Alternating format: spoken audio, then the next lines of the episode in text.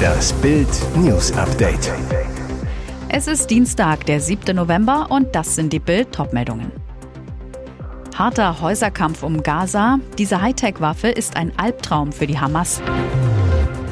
Jetzt mischt auch er sich in den Pocher-Krach ein. Gottschalk lästert über Amira. Gericht verbietet ihm das Selbsttötungsmedikament. Harald will nur noch sterben, darf aber nicht. Seit zehn Tagen kämpft die israelische Armee im Gazastreifen auch am Boden gegen die Terroristen der Hamas und das mit einigem Erfolg. Mehr als 25 Quadratkilometer konnte sie bereits von Islamisten befreien, an einigen Stellen bis zu sechs Kilometer tief in das seit 2007 von der Hamas kontrollierte Gebiet vordringen. Doch mit den Erfolgen am Boden steigt auch die Gefahr für die involvierten israelischen Soldaten. Denn je tiefer sie nach Gaza vordringen, desto dichter wird auch die Bebauung und desto leichter können sich die Kämpfer der Terrororganisation Hamas den eingesetzten gepanzerten Fahrzeugen nähern. Mit schwerwiegenden Konsequenzen für die Besatzungen der gepanzerten IDF-Fahrzeuge. Denn die Hamas verfügt über hunderte Panzerfäuste mit tausenden Panzerabwehrgranaten. Können sich ihre Kämpfer einem israelischen Panzer oder Schützenpanzer auf weniger als 200 Meter nähern, feuern sie ihre schultergestützten Waffen ab, um die IDF-Panzerfahrzeuge zu zerstören. Doch Israel hat eine Hightech-Waffe, die die finsteren Pläne der Hamas durchkreuzt. Fast alle modernen israelischen Panzerfahrzeuge verfügen mit Trophy über eine abstandsaktive Schutzmaßnahme, die mehr als 95 Prozent der ankommenden Hamas-Granaten abfängt und zerstört. Dabei handelt es sich um ein High-End-Abwehrsystem, das aus zwei Komponenten besteht einer Radaranlage, die im Bruchteil von Sekunden ein ankommendes Panzerfaustgeschoss oder eine feindliche Lenkrakete erkennt und deren Eingangsort am Panzer berechnet, und dann eine Art Kanone, die eine projektilbildende Ladung auf die anfliegende Bedrohung feuert und sie so ein bis zwei Meter vor dem Einschlag zerstört. So ist es israelischen Merkava-Panzern und Nehmer-Schützenpanzern möglich, Hamas-Granaten vor dem Einschlag zu neutralisieren und damit die eingesetzten Besatzungen vor dem Tod zu bewahren. Die turbulente Trennung von Comedian Oliver Pocher und seiner Ehefrau Amira ist derzeit das Promi-Thema. Zunächst sollte alles ganz friedlich laufen, doch dann pocherte ihr Herz plötzlich schon für einen neuen. Am Wochenende schoss Pocher dann selbst Giftpfeile in Richtung seiner Ex. Und jetzt mischt noch jemand mit, TV-Titan Thomas Gottschalk. Und der steht ganz klar auf der Seite des Comedians, wettert, bei Amira war ich immer etwas skeptisch. Betten, dass Amira das nicht schmeckt? Im Podcast Die Supernasen, durch den der Entertainer gemeinsam mit seinem Freund und Kollegen Mike Krüger führt, findet Tommy anerkennende Worte für Amiras Noch-Ehemann. Oliver Pocher ist für meinen Geschmack, für meine Kenntnis des Fernsehgeschäfts ein echtes Talent. Ich habe den Pocher live gesehen, der ist sehr schnell, der ist sehr pointiert und dem fallen auch schnell die richtigen Antworten ein. Und Amira, Tommy weiter. Wohingegen Amira das Fernsehen als Beute gesehen hat. Sie wollte gern Moderatorin werden und Oliver hat delivered. Der hat sie relativ schnell bekannt gemacht. Harald Meyer sitzt im Rollstuhl. Er ist wegen fortgeschrittener Multipler Sklerose vom Hals abwärts gelähmt. Ihn quälen Spastiken und Krämpfe. Der ehemalige Feuerwehrmann braucht rund um die Uhr Betreuung. Harald Meyer möchte sterben und darf aber auch künftig nicht über seinen eigenen Tod entscheiden. Am Dienstag lehnten Deutschlands höchste Richter am Bundesverwaltungsgericht in Leipzig die Revision der Kläger ab. Das im Betäubungsmittelgesetz vorgesehene Verbot für den Erwerb von Natriumpentobarbital zur Selbsttötung sei angesichts der Möglichkeiten, das eigene Leben medizinisch begleitet mit anderen Mitteln zu beenden, mit dem durch das Grundgesetz geschützten Recht auf selbstbestimmtes Sterben vereinbar. Die Vorsitzende Richterin Renate Philipp in der Urteilsbegründung. Das Betäubungsmittelgesetz verfolgt mit dem generellen Verbot, Betäubungsmittel zum Zweck der Selbsttötung zu erwerben, unter anderem das legitime Ziel, Miss- und Fehlgebrauch von tödlich wirkenden Betäubungsmitteln zu verhindern. Für Menschen, die selbstbestimmt entschieden haben, ihr Leben beenden zu wollen, gibt es andere zumutbare Möglichkeiten zur Verwirklichung ihres Sterbewunsches. Meyers Anwalt Professor Robert Rossbruch nach dem Urteil zu Bild. Das ist ein schwarzer Tag für alle suizidwilligen Menschen, die sich in Deutschland mit einem suizidgeeigneten Medikament selbst töten wollen. Nur der Fichtelberg und der Feldberg sind bisher ein wenig angepudert worden. Kommt nun am Wochenende der Wintereinbruch in Deutschland? Diplom-Meteorologe Dominik Jung von Wetternet sagt zu Bild, ab 700 Metern sind am Wochenende die ersten Flocken zu erwarten. Überall rund um die Mittelgebirge, Thüringer Wald, Bayerischer Wald, Harz, Schwarzwald und dann auch in den Alpen. Klimatologe Dr. Carsten Brandt von donnerwetter.de erklärt Bild, die Wetterlage ändert sich mit dem Einfließen etwas kälterer Luft, allerdings nur kurzzeitig. Die kühlere Luft erreicht uns auf der Rückseite des nächsten Tiefs am Freitag, Samstag. Auch der Deutsche Wetterdienst meldet, an den Alpen weiter absinkende Schneefallgrenze, vor allem Richtung Allgäu und Berchtesgadener Land sind einige Zentimeter Neuschnee wahrscheinlich. Aber wie sicher ist der Schnee? Vor ein paar Wochen gab es schon einmal eine Schneeansage von allen Wettermodellen, doch der angekündigte Zauber löste sich tatsächlich in 18 Grad auf. Diplom-Meteorologe Jung zu Bild. Bis jetzt melden es die Europäer, der DWD und der US-Wetterdienst NOAA. Sagen wir mal zu 70 Prozent ist es sicher, dass aus Nordwesten am Samstag und Sonntag kühlere Luft einsickert. Die drückt dann die Schneefallgrenze runter. Wetterexperte Brand zu Bild. Bereits im Laufe des Sonntags schwappt eine neue Wärmewelle aus Westen zu uns rüber. Am Montag sind wir dann wieder alle bei Temperaturen um 10 bis 14 Grad in der Spitze unterwegs. Fazit. Der kleine Temperatursturz ist nicht einmal ein Winterleid. In den Städten reicht es am Wochenende wahrscheinlich nicht einmal für Bodenfrost. Und jetzt weitere wichtige Meldungen des Tages vom Bild Newsdesk. Als der Geiselnehmer auf den Hamburger Flughafen raste, stand das Tor 43G mutmaßlich offen. Jetzt wurde es mit einem Vorhängeschloss gesichert besser gesagt mit einem Schlösschen. Noch immer herrscht Fassungslosigkeit über die dürftigen Sicherheitsmaßnahmen am Hamburger Airport.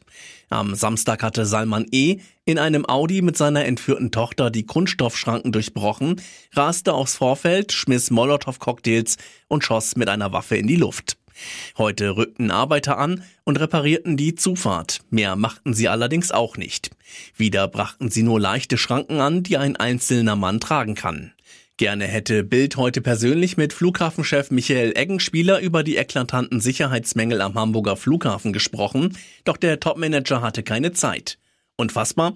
Eggenspieler, der seit 20 Jahren den Flughafen leitet, sieht sich nicht imstande, nach der größten Sicherheitspanne in seiner Amtszeit persönlich Fragen der Presse zu beantworten.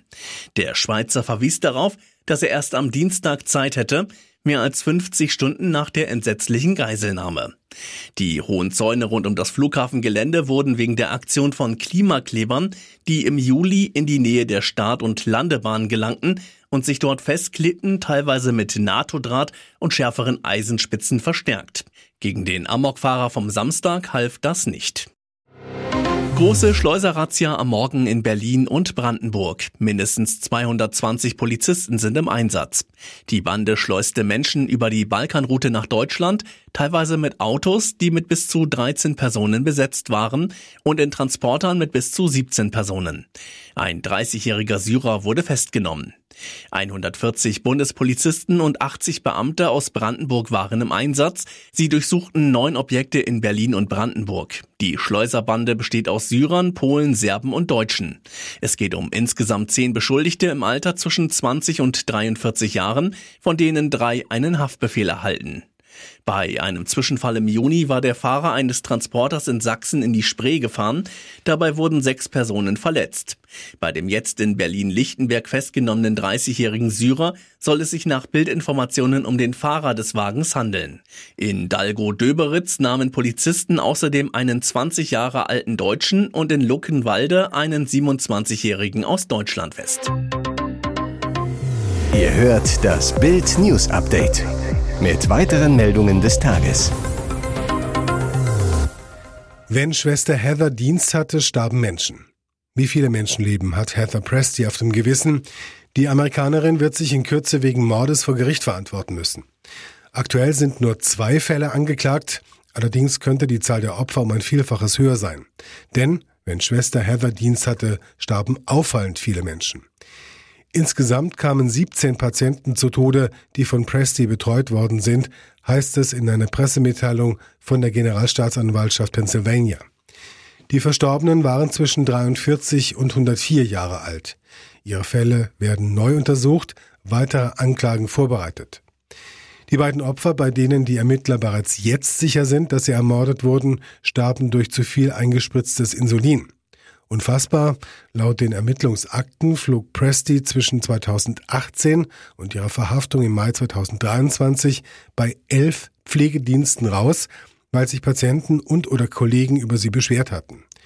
Zuvor hatte die Frau aus Natron Heights als Tierarzthelferin gearbeitet. Laut Fox News bestand ihre Hauptaufgabe darin, Tiere einzuschläfern. TV-Star Pocher nimmt nach dem Tod von Hans Meiser Abschied von seinem Entdecker auf Instagram. Wie ich heute erfahren musste, ist Hans Meiser verstorben. Hans Meiser und seine Sendung waren für mich der absolute Wendepunkt in meinem Leben. Ohne Hans Meiser und sein Team wäre ich nicht 1999 Viva-Moderator geworden und hätte meinen Traumberuf starten können. Rückblick. In der gleichnamigen Talkshow von Hans Meiser feierte Olli im September 1999 als 21-Jähriger seinen TV-Durchbruch. Meiser hatte in seiner Sendung einen Platz beim Musiksender Viva zu vergeben. Olli ergatterte ihn, der junge Mann aus Hannover begeisterte damals alle mit einer witzigen Backstreet Boys Nummer und alberner Teleprompter-Ablese. Olli bekam den Job, bedankte sich in einer seiner ersten Viva Interaktivshows bei Meiser mit einem T-Shirt, auf dem stand Danke Hans, dazu das Konterfei des Talkkönigs und eine Unterschrift. Olli heute über seinen Entdecker, dafür bin ich Hans Meiser bis heute dankbar und auf ewig verbunden. Er wünsche nun Meisters Familie und Freunden viel Kraft in dieser schweren Zeit. Hier ist das Bild News Update. Und das ist heute auch noch hörenswert. Ukrainer kämpfen mit Killerdrohnen gegen Russland. Das letzte Stück zur Front fahren sie so schnell wie möglich, ohne Deckung. Im Visier der Russen müssen es André und seine Männer noch einige hundert Meter bis zu einem kleinen Waldstück schaffen. Weit draußen in den Feldern, ungefähr fünf Kilometer von der gefallenen Stadt Bachmut entfernt, liegt hier versteckt in einem Dickicht aus Bäumen und Ästen die erste Frontlinie im Donbass und der Tod summt leise in der Luft. Bild ist mit einer ukrainischen Spezialeinheit in der heftig umkämpften Region unterwegs. Soldaten haben tiefe Schützengräben in die schwarze Erde geschnitten.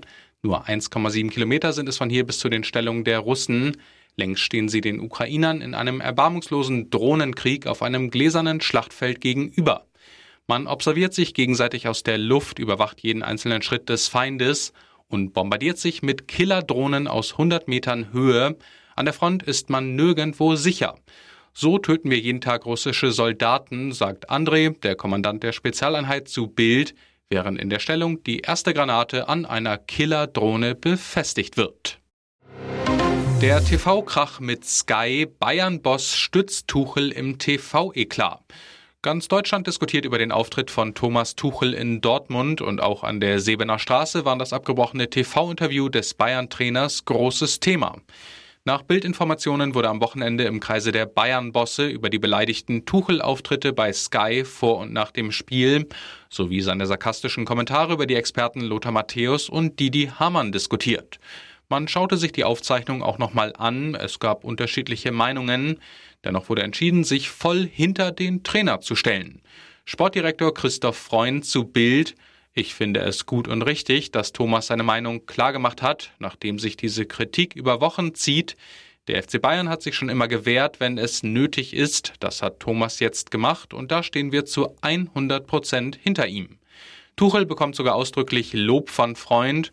Man kann sagen, wenn einen etwas stört, wir spielen eine sehr gute Bundesliga-Saison, haben 38 Tore geschossen und nur sieben Treffer kassiert und in der Champions League haben wir bisher alles gewonnen. Wir reden hier immerhin vom besten Bundesligastart des FC Bayern seit acht Jahren. Das spricht für sich. Und noch eine Werbung in eigener Sache. Sichere dir jetzt Bild Plus und Amazon Prime für nur 8,99 Euro im Monat. Dein Mix aus News, Shopping und Entertainment. Amazon bringt dir jetzt außerdem die UEFA Champions League, das Topspiel am Dienstag live bei Prime Video. Erfahre mehr unter bild.de slash prime. Es gelten die Angebotsbedingungen und AGB.